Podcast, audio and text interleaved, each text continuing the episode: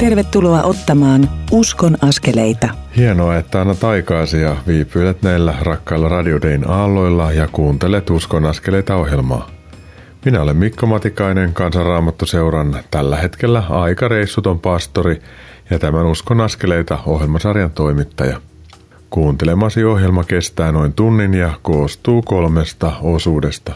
Jokaisessa niistä kuulet keskustelun, saat jonkun näkökulman raamatusta – ja voit halutessasi rukoilla esiin nousevien ja omien asioittesi puolesta. Ilman tämän ohjelmasarjan kustantajia Kristityt yhdessä rytä ja Kansanraamattu seuraa emme voisi saada tätä ohjelmaa kuuluviin radiodeissa. Lisätietoja kustantajista, niiden toiminnasta ja mahdollisuudestasi tukea niitä löydät osoitteista kry.fi ja kansanraamattuseura.fi. Olen henkilökohtaisesti kokenut tärkeäksi liittyä Kristityt yhdessä ry-jäseneksi ja lahjoittaa sen toiminnan tueksi rahaa. Ja haluan siksi rohkaista sinua tukemaan kristillistä radiotyötä ja liittymään Kristityt yhdessä ry-jäseneksi.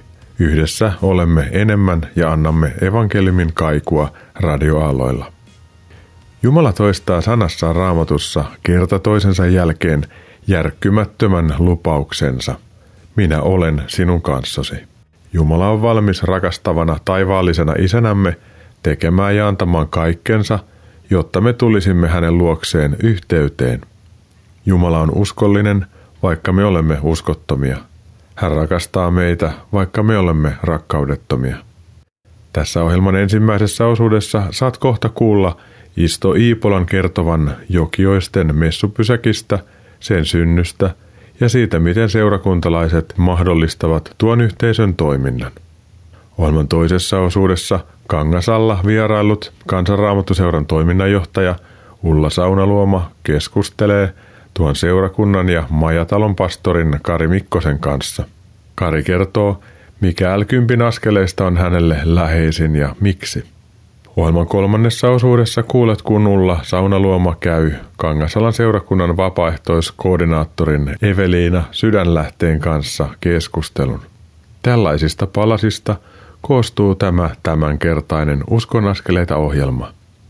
Uskonaskeleita ohjelman edellisessä jaksossa kuulit lähetysyhdistys Kylväjän viestintäpäällikön Mari Turusen kanssa käymäni keskustelut. Mari kertoi elämästään ja uskon avautumisesta – Lontoossa pidetyllä alfa-kurssilla. Samalla hän sai kutsun lähteä tekemään työtä Herralle. Mari kävi Ryttylässä raamattukoulun, valmistui teologisesta tiedekunnasta, toimi Uusitielehden toimittajana ja on nyt tullut johdatetuksi Kylväjän viestintäpäälliköksi. Toimittajana Mari Turunen kirjoitti kirjan Kääntyneet eksmuslimien kokema painostus Suomessa. Sen pohjalta puhuin Marin kanssa siitä – miten usko saattaa maksaa hintaa sille, joka tunnustaa uskonsa Jeesukseen tai kääntyy siihen jostain muusta ideologiasta. Mielestäni tuo edellinen jakso oli aika mielenkiintoinen ja voit kuunnella sen podcastina radiodei.fi kautta ohjelmat kautta uskon-askeleita nettiosoitteen avulla. Nyt siirrymme kuuntelemaan Kristiina Nordmanin käymää keskustelua Isto Ipolan kanssa. Uskon askeleita. Olen Kristiina Nordman kansanraamattuseuran koulutustiimistä ja on ollut vierailulla Jokioisten seurakunnan messupysäkillä. Isto Iipola, sinä olet messupysäkin vastuunkantajia. Mikä oikein on messupysäkki? Messupysäkki on tämmöinen huhtikuussa neljä vuotta täyttävä messuyhteisö, joka toimii Jokioisten seurakunnan sisällä ja me ollaan kokonaan vapaaehtoispohjalta toimiva messuyhteisö. Me kokoonnutaan kerran kuussa messuun Meillä on sellainen kodikas räsymatot lattialla tunnelma ja meillä on lastenhoito ja iltapala messun jälkeen. Yritetään olla sellainen kodikas yhteisö, johon on helppo tulla. Kuulostaa kyllä tosi houkuttelevalta ja hienolta. Mistä tämmöinen idea on saanut alkunsa? No oikeastaan idea lähti alun perin mun vaimon näkemästä unesta. Ja siitä kutsusta, mikä me koettiin tämmöisen yhteisön alulle panemiseen oikeastaan niin kuin tällä seutukunnalla on ollut kaipuu ja vaje tällaisesta kotosasta yhteisöstä. Aamu Jumalan palveluksilla on oma osallistujakuntansa, mutta tällaista toisenlaista yhteisöä meillä ei ole täällä Forssan seutukunnalla ja Rovastikunnassa niin ollut ennen pysäkkiä. No minkälainen teidän pysäkin ohjelma on tai se sisältö? Meillä on siinä tota, yhteinen oloilta. Juontaja vie iltaa eteenpäin ja, ja meillä on puhuja, joko, joko oman yhteisön sisältä tai, tai sitten tota, kutsuttu. Me on yritetty pysyä siinä, että noin puolet olisi oman yhteisön sisältä ja puolet olisi kutsuttuja. Ja sitten meillä on siinä yhteinen ehtoollinen ja yhteistä rukousta, kuullaan lähettien kuulumiset ja äh, illan päätteeksi meillä on se iltapala myös, jossa voidaan ajatuksia vaihtaa ja enemmän kohdata vielä yhteisönä kuin siinä jumiksen aikana. Minkälaista palautetta tästä messuyhteisöstä on tullut teille? Miten ihmiset on kokenut tämän? No messupysäkki on otettu tosi innolla niin kuin vastaan, että sen kyllä huomaa, että on ollut tarvetta. Mi- Et- mihin et- tarpeeseen sä ajattelet, että tämä vastaa? No mä ajattelen, että varmaan niin kuin erityisesti nuoret aikuiset ja, ja perheelliset on sellaisia, joiden on hankala mennä siihen aamu Jumalan palvelukseen. Mulla on itsellä kaksi lasta ja mä tiedän, että mä en tykkää heidän kanssa mennä kirkkoon, koska mun täytyy koko ajan miettiä sitä, että mä häiritsen sitä muuta aamujumalan palveluksen osallistujakuntaa ja että lasten täytyy istua hiljaa. Niin meillä pysäkillä ei tarvi. Lasten äänet kuuluu siihen juttuun ja, ja heille on sitten oma hoito järjestetty myös niin, että vanhemmat pystyy rauhassa niin osallistua ja keskittyä opetukseen. Onko teillä jotain tiettyjä niin kuin, siis arvoja tai tällaisia, mitä te olette määritellyt teidän pysäkille? Arvot aika hyvin kyllä peilaa sitä, millainen yhteisö me ollaan. Meidän arvot on kodikkuus, hyväksytyksi tuleminen, merkityksellisyys ja opetuslapseus. Eli kristityn elämän niin kuin koko kirjo, niin kuin varustava ajatus vahvasti. Ja varustava myös niin, että ihmiset löytäisivät sen oman paikkansa seurakunnassa ja, ja myös siinä yhteisössä, että mitä he voisivat niin tehdä ja miten he voisivat palvella sitä yhteisöä ja, ja jokioisten seurakuntaa. Joo, teillä on jotain tiimejä sitten, että pääsee osallistumaan johonkin tiettyyn tiimiin, minkä kokee sit omaksi. Joo, meillä on somistustiimiä ja keittiötiimiä ja musiikkitiimiä, rukoustiimiä, esirukouspalvelutiimiä, juontotiimiä, tekniikkatiimiä ja sitten on vielä meidän luotsitiimi ja suunnittelutiimi, jotka vastaa sitten siitä, että, että mihin suuntaan messupysäkki on seuraavaksi menossa ja, ja mitä konkreettisesti tapahtuu. Mutta kuulostaa hyvältä toi, että jotenkin, että tässä on myös niin kuin, ajatus sitä varustamisesta ja siitä, että me Jeesuksen seuraajina meidät on kutsuttu niin kuin, ulos myöskin seurakunnassa, meidät on lähetetty sinne oman elämän piirin keskelle ja, ja myös te tuette lähetystyötä. Eli se on hienoa, että se, se näkemys on teillä vahvana tässä pysäkillä mukana.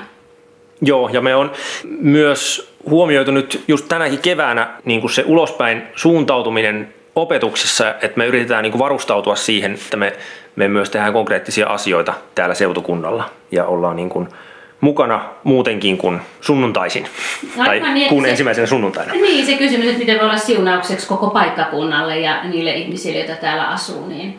No, mitä sä sanoisit Isto nyt jollekin kuulijalle, joka miettii, että hei, että olisipa hienoa, että meidänkin seurakunnassa olisi tämmöinen yhteisö. Mitä voisi olla ne ensiaskeleet, mitä pitäisi ottaa kohti sitä? Mä luulen, että kaksi ensimmäistä askelta on rukoilla ja kysyä Jumalalta sitä, että koska sen aika on ja missä sen aika on. Ja pyytää niin kuin Jumalalta valtuutusta sitä lähteä tekemään. Ja sitten toinen on, konkreettinen askel on se, että, että tota, soittaa sille paikalliselle kirkkoherralle ja pyytää audienssin juttelemaan, että hei tämmöinen ajatus olisi ja että miten hän siihen suhtautuu.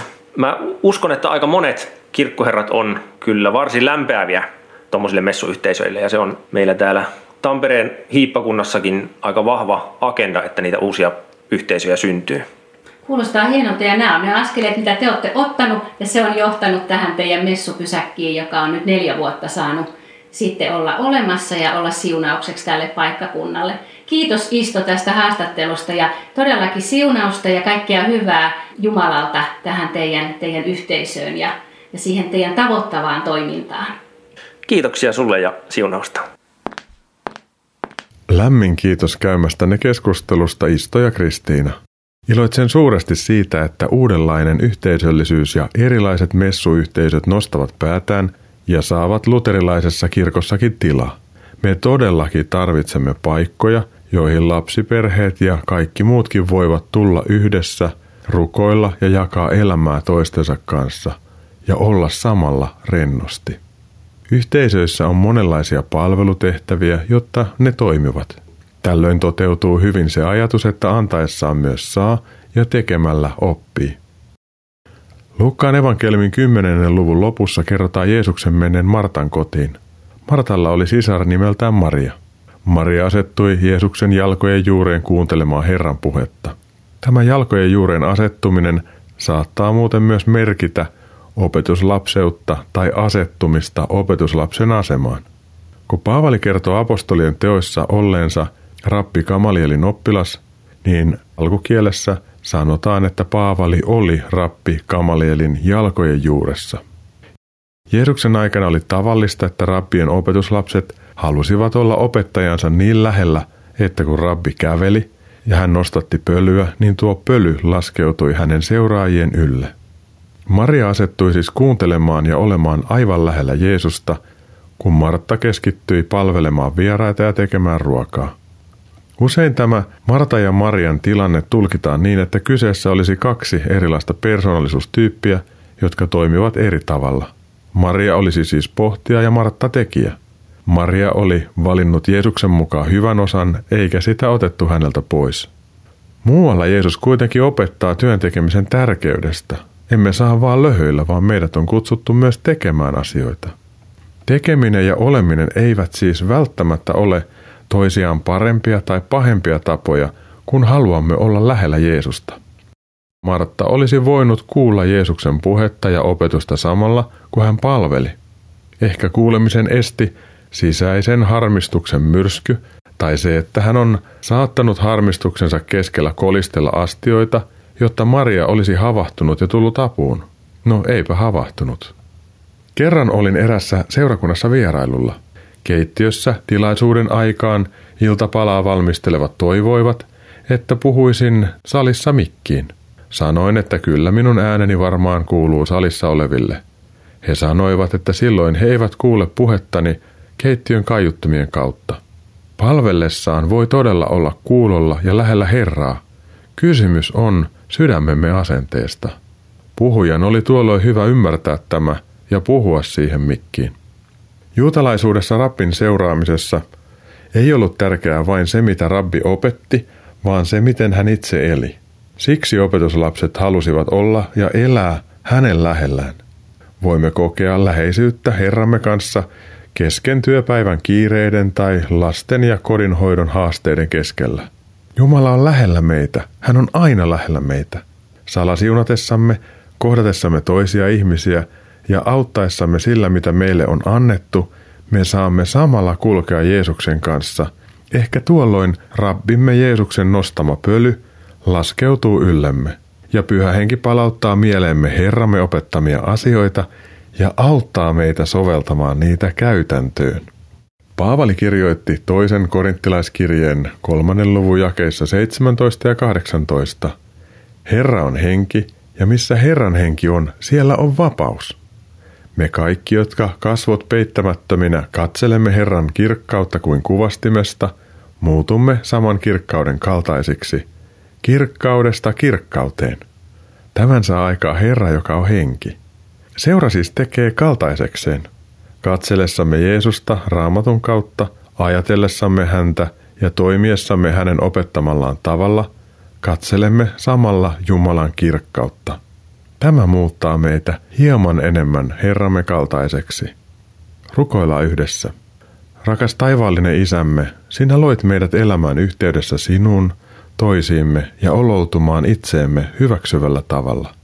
Me pyydämme sinua, pyhä henki, synnyttämään keskuuteemme uudenlaista yhteisöllisyyttä ja tekemään yhä elävämmäksi yhteisöjä, joiden keskellä elämme. Herra, anna seuraajillesi mahdollisuuksia käyttää antamiasi taitoja yhteiseksi hyväksi.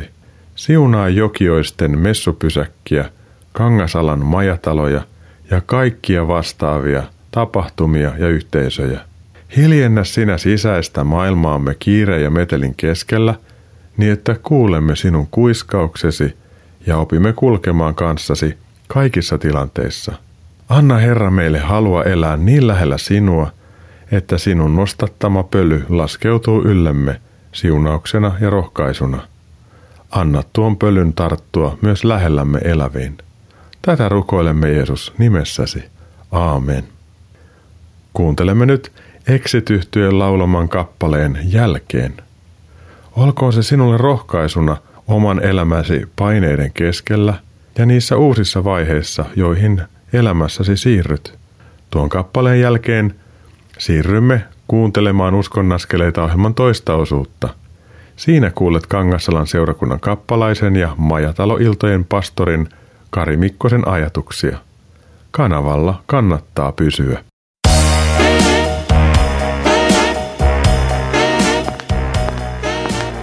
Kuuntelet Uskon askeleita ohjelman tallennetta, joka ei tekijän oikeudellisista syistä sisällä ohjelmassa soitettua musiikkia.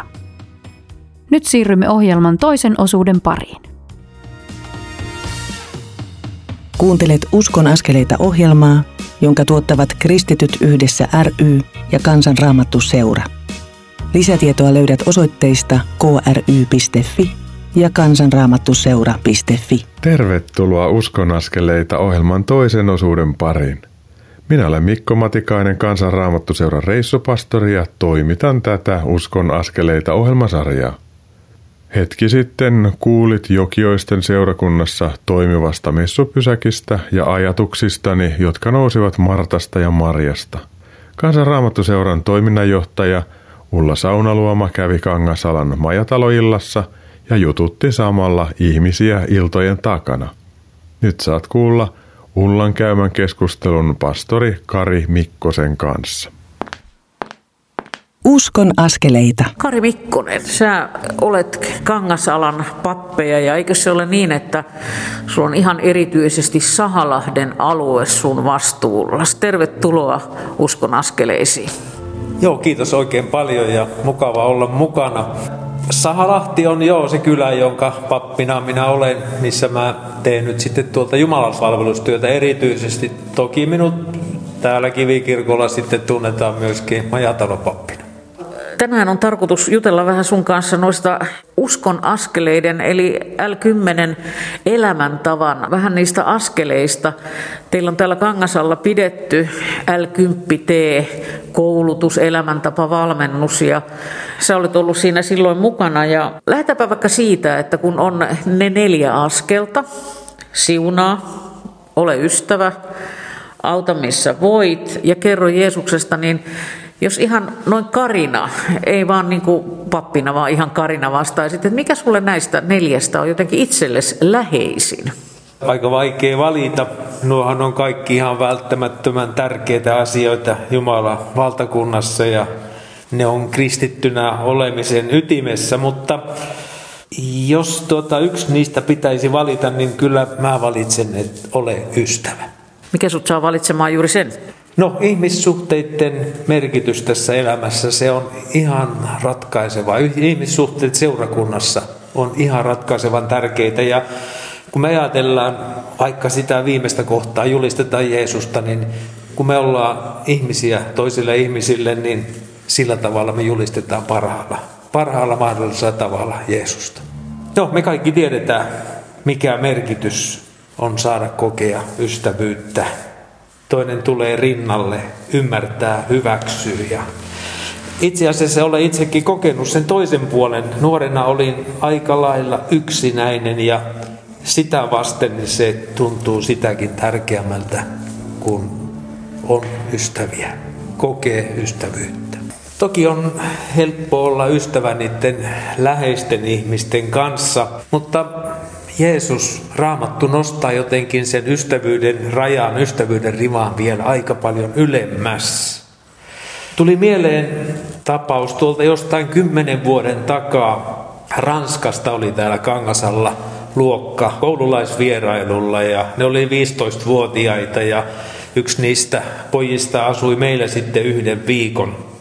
Ensimmäistä kertaa oli Suomessa ja kävi sitten tyttäreni kanssa kävelyllä. Ja et ikinä arvaa, mitä hän ensimmäisenä ihmetteli meistä suomalaisista. Hän ihmetteli, miten siellä, kun ihmiset kun tuli vastaan siellä jalkakäytävällä, minkä tähden he ei tervehtineet. Me ollaan sellainen murmeli kanssa ja täällä on mörököllikulttuuri vallalla. Ehkäpä täällä olisi erityistä tilausta toisen ihmisen huomaamiseen.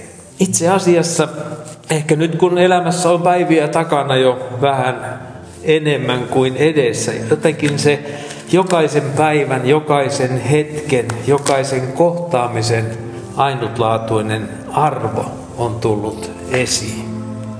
Ja Jumalan valtakunta se on lopulta ihan pieniä asioita. Ehkä vain toisen huomaamista. Pieni sana, taputus olalle, siunaava katse tai hymy, se voi pelastaa toisen päivän tai jopa parhaimmillaan toisen sielun. Tästä tuli ihan konkreettinen muisto mieleen. Me pidettiin tuossa jo vuosia sitten yhden lähikaupan edestä sellaista seurakunnan tilaisuutta. Tarjottiin vain ihmisille kahvia siinä ja samalla muutama sana vaihdettiin. Ja yksi mies, joka siinä sitten kahvia hörppi meidän kanssa, sanoi, että tiedättekö muuten, te olette ensimmäiset ihmiset tällä viikolla, jotka puhuu hänelle. Se, ja ehkä nyt kun veletään tätä korona-aikaa, niin jotenkin se konkretisoituu vielä enemmän. Nähdään ihmiset. Ja ajatus siitä, että pitäisikö meidän jotenkin oppia se tosiasia, että jokainen ihminen on meidän lähimmäinen, jokainen ihminen on meidän ystävä. Ja jokaista kohdellaan niin kuin me meidän parhaita ystäviä kohdellaan. Mä luulen, että siinä on sellainen vallankumouksen alku tässä meidän keskellä meidän seurakunnassa. Puhut, Kari, tosi isoista asioista ja, ja niin kuin sanoit, niin erityisesti tämän koronan keskellä sellaista koskettavista asioista. Lopulta on siinä ystävyydessä kysymys kuitenkin hyvin yksinkertaisista asioista ja tekemisestä ja siitä, että esimerkiksi tänä aikana, kun ihmiset on paljon yksin, niin siitä, että voi ottaa puhelimen ja soittaa ja kysyä sitä, että miten sinä voit. Mun työkaverini Tuula Haksu Hakkarainen on sanonut, että kun hän on soittanut tämmöisiä soittoja joillekin vähän vanhemmille ihmisille, niin juuri tämä yksinäisyys on tullut siellä esille. Ja myöskin sitten kun hän on kysynyt rukousaiheita, niin ihmiset ovat mielellään niitä kertoneet. Ja sitten hän sanoi, että on ollut aika uskomattoman upeita hetkiä saada siinä puhelimessa rukoilla näiden ihmisten asioiden puolesta. Minkälaisia ajatuksia tämä herättää sinussa se, että et niin uskaltautuu kysymään myöskin sitä, että onko jotain asioita, joiden puolesta sun elämässä voisit rukoilla? Joo, on siis oikein monia hienoja kokemuksia, että jos näin äkkiä arvioisi, niin ehkä yksi kymmenestä ihmisestä sanoo, että et saa rukoilla mun puolesta. Ja silloin kun me mennään yhdessä rukoukseen, yhdessä mennään Jumala eteen. Riippumatta siitä, mikä toisen asema, mikä toisen suhde Jumalaan on, niin siinä ollaan jotenkin erityisellä paikalla. Siinä, on, siinä Jumala pääsee aina vaikuttamaan sekä rukoilijan että rukoiltavan sydämeen, että oikein vilpittömästi kannustan niin kuin sellaiseen rohkeuteen siinä kohtaa. Silloin me kutsutaan Jumalan valtakunta oikein erityisellä voimalla ihmisten keskelle. Se on ihan totta ja siinä ehkä voi avautua sitten jollakin lailla. Meillä on ehkä joskus pikkasen semmoinen kaavamainenkin ajatus siitä, mitä rukous on. Mitä sä Kari sanoisit, kun joku tulee sinulta kysymään, että Kari, selitä mulle, mitä se rukoileminen on ja kerro mulle, mitä rukous sinulle merkitsee. Mitäpäs vastaat? Joo, taas mä menen kaivelemaan tuolta noita muistojen laatikoita. Mä olin 25-vuotias, kun mä tulin ihan pystymetsästä uskoon. Ja aivan semmoiseen mahtavaan kristilliseen opiskelijaporukkaan pääsin mukaan ja niillä ihmisillä oli sellainen tapa, että ne joka aamu tunnin pitivät hiljasta hetkeä siellä rukoilivat. Ja totta kai minä läksin siihen mukaan ja viisi minuuttia enintään mä jaksoin höpöttää Jumalalle. Ja sitten mä mietin, että mitä ihmettä mä teen tämän lopun 55 minuuttia. Nyt tässä ihan viimeisinä vuosina rukous on saanut uudenlaisen aseman mun elämässä ja nykyään mä olen sen aina joka aamu sen tunnin. Se tunti tahtoo joskus tuntua aika lyhyeltäkin ajalta. Mä en ehkä höpötä niin paljon, vaan mä vaan olen siinä Jumalan läsnäolossa. Ei hyvä ystävä vierelläkään tarvii välttämättä koko ajan puhua, vaan se, että ollaan olemassa yhdessä, niin se on merkityksellisintä. Ja Jumala haluaa, että me kerrotaan ihan kaikki meidän elämän asiat hänelle pienet asiat ja, ja meidän tunteet ja meidän toiveet, ajatukset, ihan kaikki mikä ikinä, mutta hän haluaa, että me ollaan vaan siinä. Ikään kuin istutaan Jumalan polvella. Niin mä jotenkin parhaiten ehkä kuvaisin sitä istua Jumalan polvella Jumalan lapsena. Kiittää häntä, ylistää häntä ja, ja kyllä se päivä, kun siitä lähtee, niin siitä tulee erilainen kuin jos, jos siitä ei esimerkiksi ehdi sitten töiden tähden lähteä sillä tavalla liikkeelle. Tuo on ihan upea mielikuva, minkä, ja mä ajattelen, että me saadaan tämmöisiä mielikuvia rukouksessa niin kuin käyttää, eli se ajatus siitä, että ollaan Jumalan polvella. Mulla on joskus sellainen rukoustapa, että istun keittiön pöydän ääressä ja ajattelen, että, että Jeesus istuu siinä toisella puolella ja, ja saan hänelle jutella. Mutta idea on hyvin paljon samanlainen. Mä ajattelen, että nämäkin on sellaisia, jotka niin kuin rikastuttaa meitä ja, ja jotenkin tuo niin kuin enemmän todelliseksi sitä pysähtymistä, auttaa meitä siinä pysähtymiseen. No miten Kari, onko sulla meille jakaa joku rukousvastaus omasta elämästäsi, ikään kuin rohkaisuksi siihen, että meillä on oikeasti Jumala, joka kuulee? Siis varmasti niitä yksittäisiä rukousvastauksia tässä tämän 40 vuoden aikana, mitä nyt sitten tätä Jumalan tietä on saanut vaeltaa, niin niitä on ihan paljonkin.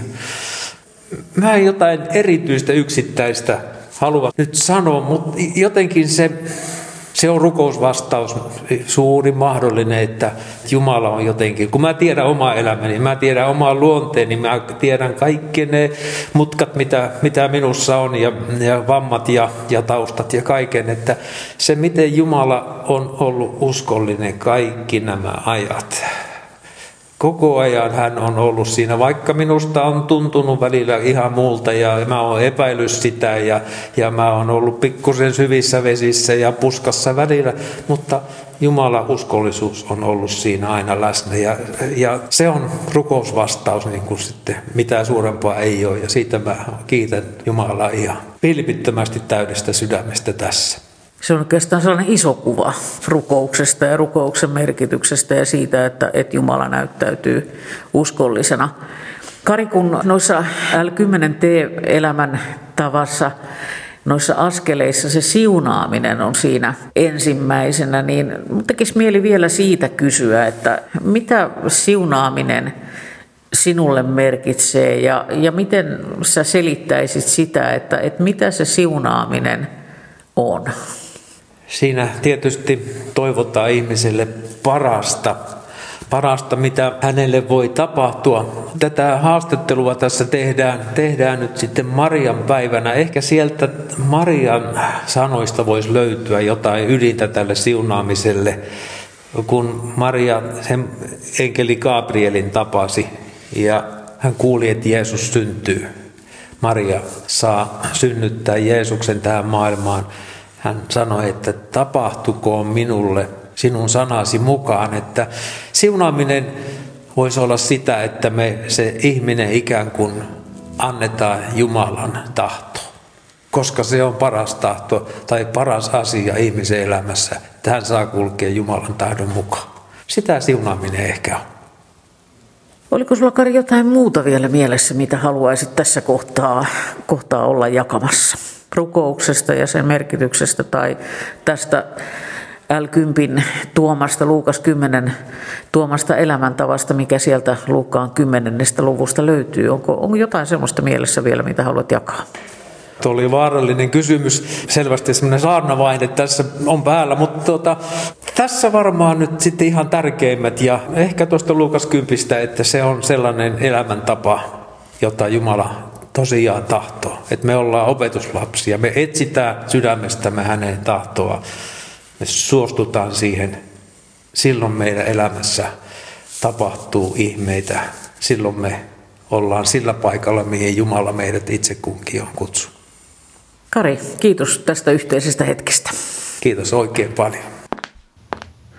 Lämmin kiitos tästä käymästänne keskustelusta Kari ja Ulla. Tänään kuulemissasi Ulla Saunaluoman tekemien haastattelujen taustalla muuten kuuluu aina välillä urkumusiikkia, koska ollaan oltu kirkossa. Rukoillaan nyt tuon kuulemamme keskustelun pohjalta. Rakas taivaallinen Isä, tänä korona-aikana ja sen jälkeen pyydämme sinua muuttamaan sisäistä ja ulkoista kulttuuriamme. Opeta meitä katsomaan toisiimme, jakamaan elämää, rukoilemaan ja tarjoamaan rukousta toiselle ihmiselle. Herra, auta meitä elämään yhteisöissämme niin, että yksinäiset löytävät tiensä yhteisöön. Anna meille siunaava mieli, jotta pyytäisimme toiselle ihmiselle hyvää. Anna Jumala meille uskoa myös siihen, että sinä tahdot hyviä asioita myös meidän elämäämme. Vahvista meitä elämään Jeesuksen opettamaa elämäntapaa todeksi. Tätä rukoilemme Jeesuksen nimessä. Aamen. Kuuntelemme nyt kappaleen kaksi tavallista kättä, jonka esittää Anni Kajos. Sen jälkeen siirrymme Uskon askeleita ohjelman kolmannen osuuden pariin. Siinä kuulet Ulla Saunaluoman käymän keskustelun Kangasalan seurakunnan vapaaehtoiskoordinaattorin Eveliina Sydänlähteen kanssa. Kanavalla kannattaa edelleen viipyä.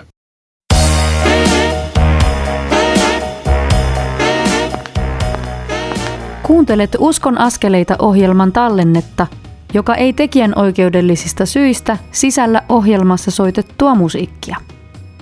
Nyt siirrymme ohjelman kolmannen osuuden pariin. Kuuntelet Uskon askeleita ohjelmaa, jonka tuottavat Kristityt yhdessä ry ja Kansanraamattu seura. Lisätietoa löydät osoitteista kry.fi ja kansanraamattuseura.fi. Viipyilet parhaillaan rakkailla radiodein taajuuksilla, joilla kuulet Uskon askeleita ohjelman kolmannen osuuden alkua. Minä olen Mikko Matikainen, Kansanraamattuseuran tällä hetkellä sangen reissuton pastori ja teen työtä upean KRSn koulutustiimin kanssa ja toimin sen tukena. Toimitan myös tätä Uskon askeleita ohjelmasarjaa. Tarkoitus on mennä Radio Dayn sloganin mukaisesti aina pintaa syvemmälle. Olet jo kuullut Isto Iipolan kertovan Jokioisten messupysäkistä ja Kangasalan majatalopastorin Kari Mikkosen avaavan ajatuksiaan l elämäntavasta ja sen askeleista.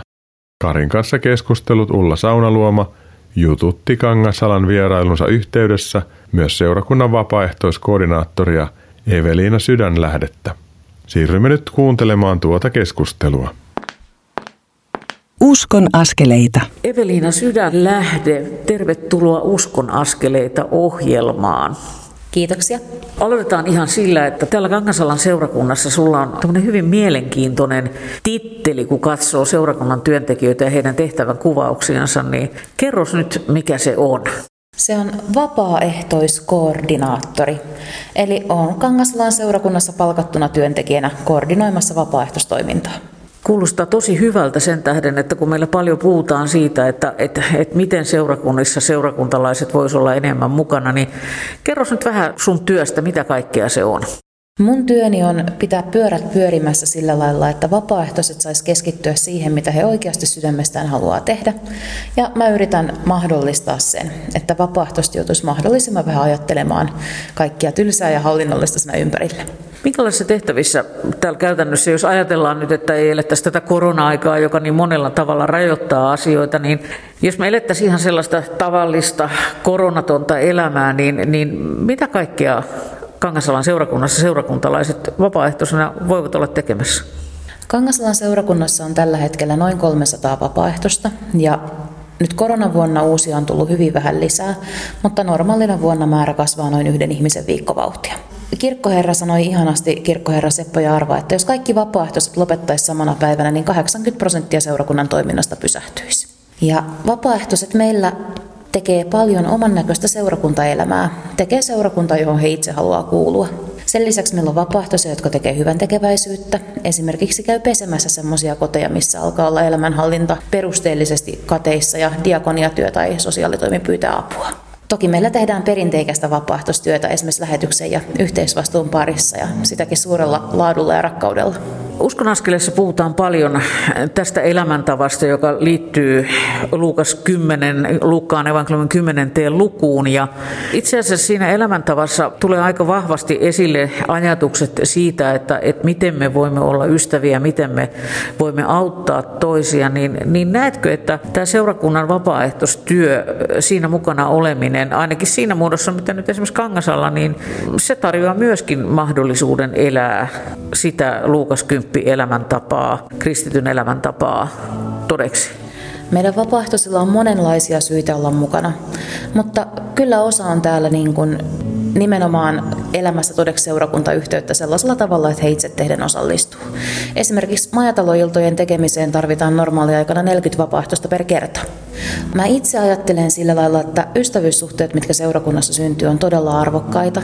Ja mä ajattelen myös, että ystävyys on arvo sinänsä. Ja mä pidän hirmu tärkeänä sitä, että kun seurakuntalainen tuo ystävänsä seurakunnan tilaisuuteen, niin ystävä voi kokea, että hän on niin kuin tervetullut ja odotettu omana itsenään ilman sellaista painetta, että pitäisi muuttua kristityksi tai muuten sitten ympäristö pettyy.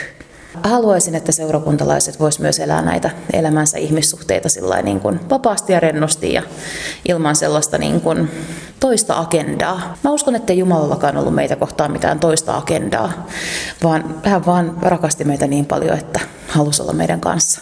Kuulenko mä oikein, ymmärränkö oikein, että ajattelet niin, että meidät on kutsuttu elämään tätä elämää ja ystävystymään ja, ja kuulumaan sitten yhteisöön, seurakuntaan ja, ja, ja siihen yhteisöön me voimme tuoda myöskin ystäviä mukana ja, ja elää sitä elämää ystävinä siellä myöskin. Kyllä mä ajattelen näin. Mä ajattelen, että kaikki Jumalan lupaukset on meille. Ani harva niistä on niin kuin yhdelle yksilölle jossakin, vaan ne on seurakunnalle, meille. Mä ajattelen myös sillä lailla, että kaikki me ollaan erilaisia. Et luoja suokoon, että kerran päästään taivaaseen, jossa me tunnistetaan toisemme, me ollaan erilaisia. Kaikilla on ne omat vahvuudet, millä pystyy kannattelemaan toista silloin, kun toisella on heikko hetki. Meidän yksi diakoni sanoi kauniisti, että kaikki me ollaan joskus vähän ressukoita. Jokaisella tulee se hetki, kun tarvii sitä, että muut ottaa vähän koppia ja kannattelee. Ja sitten taas itse, kun on saanut sitä hyvää osakseen, niin jaksaa kannatella muita, kuin on sen aika. En todella vahvasti uskon yhteisöön ja myös seurakuntayhteisöön ja ihan tämmöiseen perinteiseen ihmisten väliseen auttamiseen ja rakastamiseen. Ja mä ajattelen tosi paljon myös sillä lailla, että meillä kaikilla on jotain sellaista ainutlaatusta, mitä ei ole koskaan ennen ollut maailmassa, mikä on Jumala meihin laittanut. Ja kun me sitä jaetaan, niin tämä niin kuin maailma on paljon rikkaampi ja mielenkiintoisempi kuin mitä se muuten olisi. Tuo on upea ajatus sen tähden, että aika useinhan me ajatellaan, että, että meillä ei ole mitään. Ja, ja jotenkin ei me oikein osata mitään, eikä me oikein pystytä mihinkään. Ja sitten lopulta me ollaan aika huonoja kristittyjäkin sitten kaiken lisäksi vielä. Ja nyt tuo, mitä sanot niin kuin meidän ainutkertaisuudesta, niin, niin sehän on ihan niin kuin mielettömän rohkaiseva ajatus jotenkin siihen ihan toisenlainen ikään kuin valonsäde siihen, missä me jotenkin vähän ollaan siellä pimeässä. Sanois nyt vielä jotakin rohkaisevia sanoja. No, jos lampun sytyttää, niin ei sitä laiteta jonnekin piiloon, vaan se laitetaan johonkin, missä se loistaa kaikille huoneessa oleville. Ja niin meidänkin valo saa loistaa oikein luvan kanssa Jumalalle kunniaksi ystäville ja ihmisille meidän ympärillä iloksi. Ja se on ihan hyvää. Se ainutlaatuisuus, mikä meissä on, niin se on lahjaa ja sitä ei tarvitse millään lailla jotenkin hävetä tai arkailla eikä piilottaa sen takia, että se on erilaista kuin muilla. Vaan nimenomaan me voidaan jakaa sitä hyvää, mitä me ollaan saatu ja niin se hyvä kertautuu ollut oikeastaan aika jännä kuulla tästä Luukas Kympin elämäntavasta, että, että kun ihmiset ovat löytäneet sen, että lopulta on kysymys, niin kuin sä oot tässä nyt sanonut, että, että, että siinä elämäntavassakin niin kuin hyvin yksinkertaisista asioista niin on, on tullut niitä löytöjä, että hetkinen, että, että mähän on ehkä ajatellut tämän kristittynä elämisen vähän jotenkin liian monimutkaiseksi ja sitten ajatus siitä, että hyvänen aika, minähän pystyn siunaamaan, minä voin siunata, minä saan siunata ja minä osaan auttaa ja, ja voin tehdä pieniäkin asioita. Onko sulla kokemusta sitä, että, että kun sä olet eh, vapaaehtoisia seurakuntaan saanut mukaan, niin on syntynyt myös tällaisia oivalluksia niissä tilanteissa, kun he ovat päässeet niin kuin löytämään oman paikkansa? Meidän vapaaehtoistoiminta on tavattoman laajaa ja meillä on mun lisäksi reippaasti yli 20 työkaveria ja lisäksi vielä monia vapaaehtoisia, jotka ohjaa toisia vapaaehtoisia. Eli on paljon sellaista hyvää vapaaehtoistoimintaa, missä mä en ole millään lailla arjessa konkreettisesti mukana. Mutta mä ilahdun aivan sydämestäni, kun aina välillä kuulee sellaisia viestejä, että joku on niin kuin saanut elämäänsä semmoista syvää merkitystä tai kestäviä ihmissuhteita tai kokemuksen siitä, että hän just on tärkeä.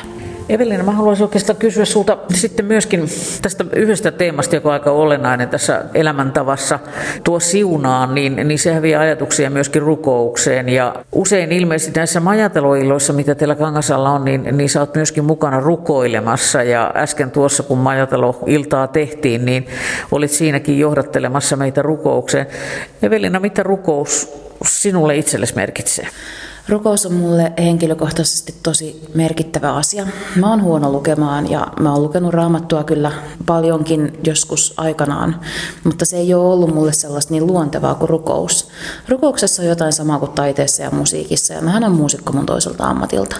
Siinä on jotain sellaista intuitiivista ja hyvin kiinnostavaa siinä semmoisessa hetkessä, kun oikeasti jotenkin kokee, että tulin kuulluksi ja nähdyksi, kommunikoin Jumalan kanssa. Ja aina välillä ilahdutan mun lapsia kertomalla semmoisia pieniä tarinoita rukousvastauksista. Ne on ihan hyvää vaihtelua sinne Pokemonien ja muiden yliluonnollisten nettisatujen väliin.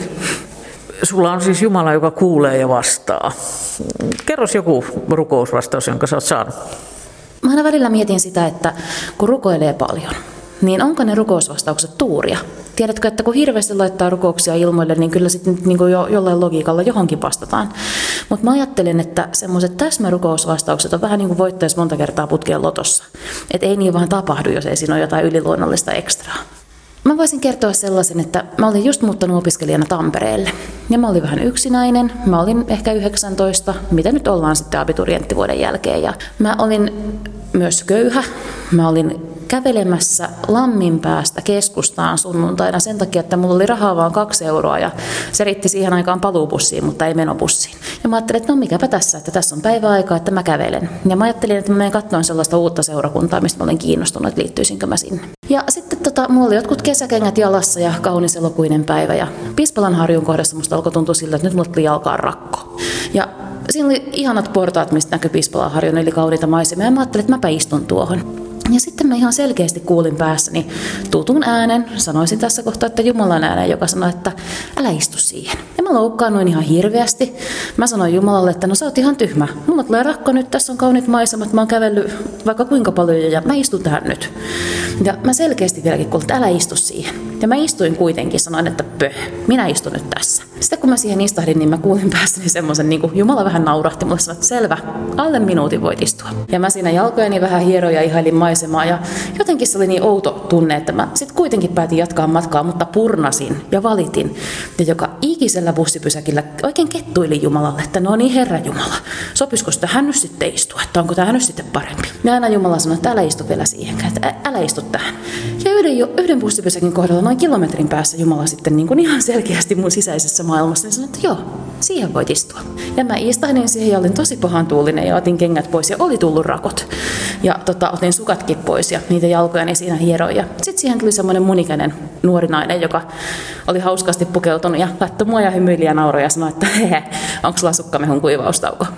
Ja siitä lähti meidän pitkäaikainen ystävyys. Hän oli mulle sitten yksi niin kuin niiden opiskeluvuosien läheisimpiä ystäviä ja hän oli aikeissa siitä bussipysäkiltä astua bussiin ja mennä bussilla toiseen seurakuntaan, eri seurakuntaan kuin minä.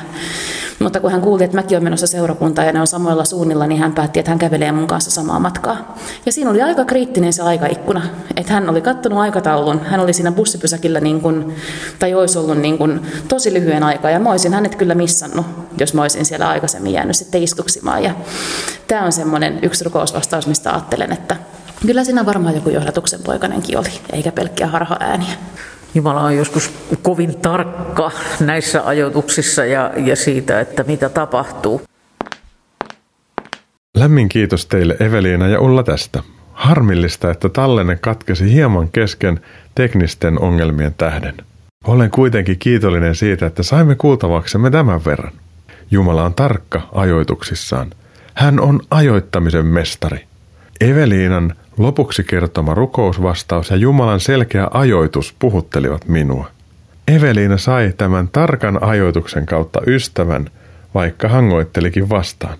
Ollaan siis ystävät kuulolla, kun Jumala kuiskaa ja toimitaan sen mukaisesti, vaikka olisimme sisäisesti vastahakoisia tai emme olisi edes varmoja, että onko kyse omasta ajatuksestamme vain Jumalan kuiskauksesta. No jos olemme kuulleet omiamme, niin on hyvä muistaa, että mokaaminen on lahja, hymyillä itsekseen ja jatkaa matkaa iloiten Herran kanssa. Rukoillaan yhdessä. Rakas Jeesus, kiitos sinusta, sinä ajoituksen mestari. Auta meitä kuulemaan puhettasi ja antamiasi mielikuvia sekä suostumaan sinun aikatauluihisi. Me haluamme antaa kaiken aikamme, kalenterimme, velvoitteemme, aikataulumme ja kaiken sinun käsiisi. Opeta meitä elämään sinun aikaasi, katsomaan sinun silmilläsi ja elämään vuorovaikutuksessa kanssasi. Herkistä meitä kuulemaan, kun toiset ihmiset puhuvat, ja tunnistamaan heidän puheissa ne asiat, joilla haluat meitä rohkaista tai meitä hoksauttaa.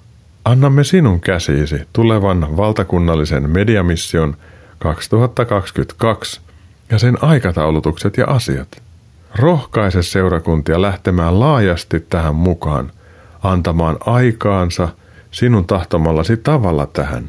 Anna meidän kokea herätyksen ja havahtumisen aikoja kansakuntana, seurakuntina ja myös omana itsenämme. Tätä rukoilemme Jeesuksen nimessä. Aamen. Rukouksen jälkeen annan nyt muutaman ajatuksen tätä viikkoa varten. 1. Asetu peilisi eteen ja katsele itseäsi. Puhu itsellesi hyviä ja hyväksyviä sanoja. Katso Jeesuksen rakkautta sinua kohtaan, kun luet raamattua. Käy kävelyllä ja juttele Jeesuksen kanssa samalla. 2. Muista, että Jumala on aina sinua lähellä ja että hänellä on aikataulunsa sinua varten. Ole kuulolla ja toimi niiden pienten vaikutelmien pohjalta, joita Herra sinulle haluaa antaa. 3. Katso kalenteriasi aamulla ennen liikkeelle lähtöäsi. Pyydä pyhää henkeä tulemaan mukaan kaikkiin kohtaamisiisi. Katsele työkavereitasi ja muita kohtaamiasi ihmisiä Jeesuksen silmin. Salasiuna. 4. Muista, että antaessaan saa ja etsiessään löytää. Opettele anteliaisuutta sen mukaan, mikä sinulle on mahdollista rahan ja aikasi kanssa – ole vapaaehtoinen, älä vastahankainen. Nämä antamani virikkeet löydät ohjelman päätyttyä Uskonaskeleita Facebook-seinältä. Tämä kuulemasi ohjelma uusitaan lauantaina kello 18 ja sunnuntaina aamuyöllä kello 02. Sen tallenteen löydät aikanaan Radio Day nettisivuilta osoitteesta radiodei.fi kautta ohjelmat kautta uskon viiva askeleita. Minä Mikko Matikainen kiitän sinua, että olit kuulolla. Pyydän elämääsi Jumalan rakkauden hengen johdatusta, aikataulutusta sekä syvää rauhaa. Kuljetaan Jeesuksen seurassa niin, että hänen nostattama pölynsä laskeutuu yllemme siunaavalla ja rohkaisevalla tavalla. Tule jälleen kuulolle ensi maanantaina kello 21.40, kun seuraava Uskon askeleita ohjelmasarjan jakso lähetetään. Tämän ohjelman lopuksi kuuntelemme For Heavenin esittämän kappaleen Jumalan aallot. Siunattua viikkoa ja innostavia uskonnaskeleita. Siis ensi viikkoon. Moi moi!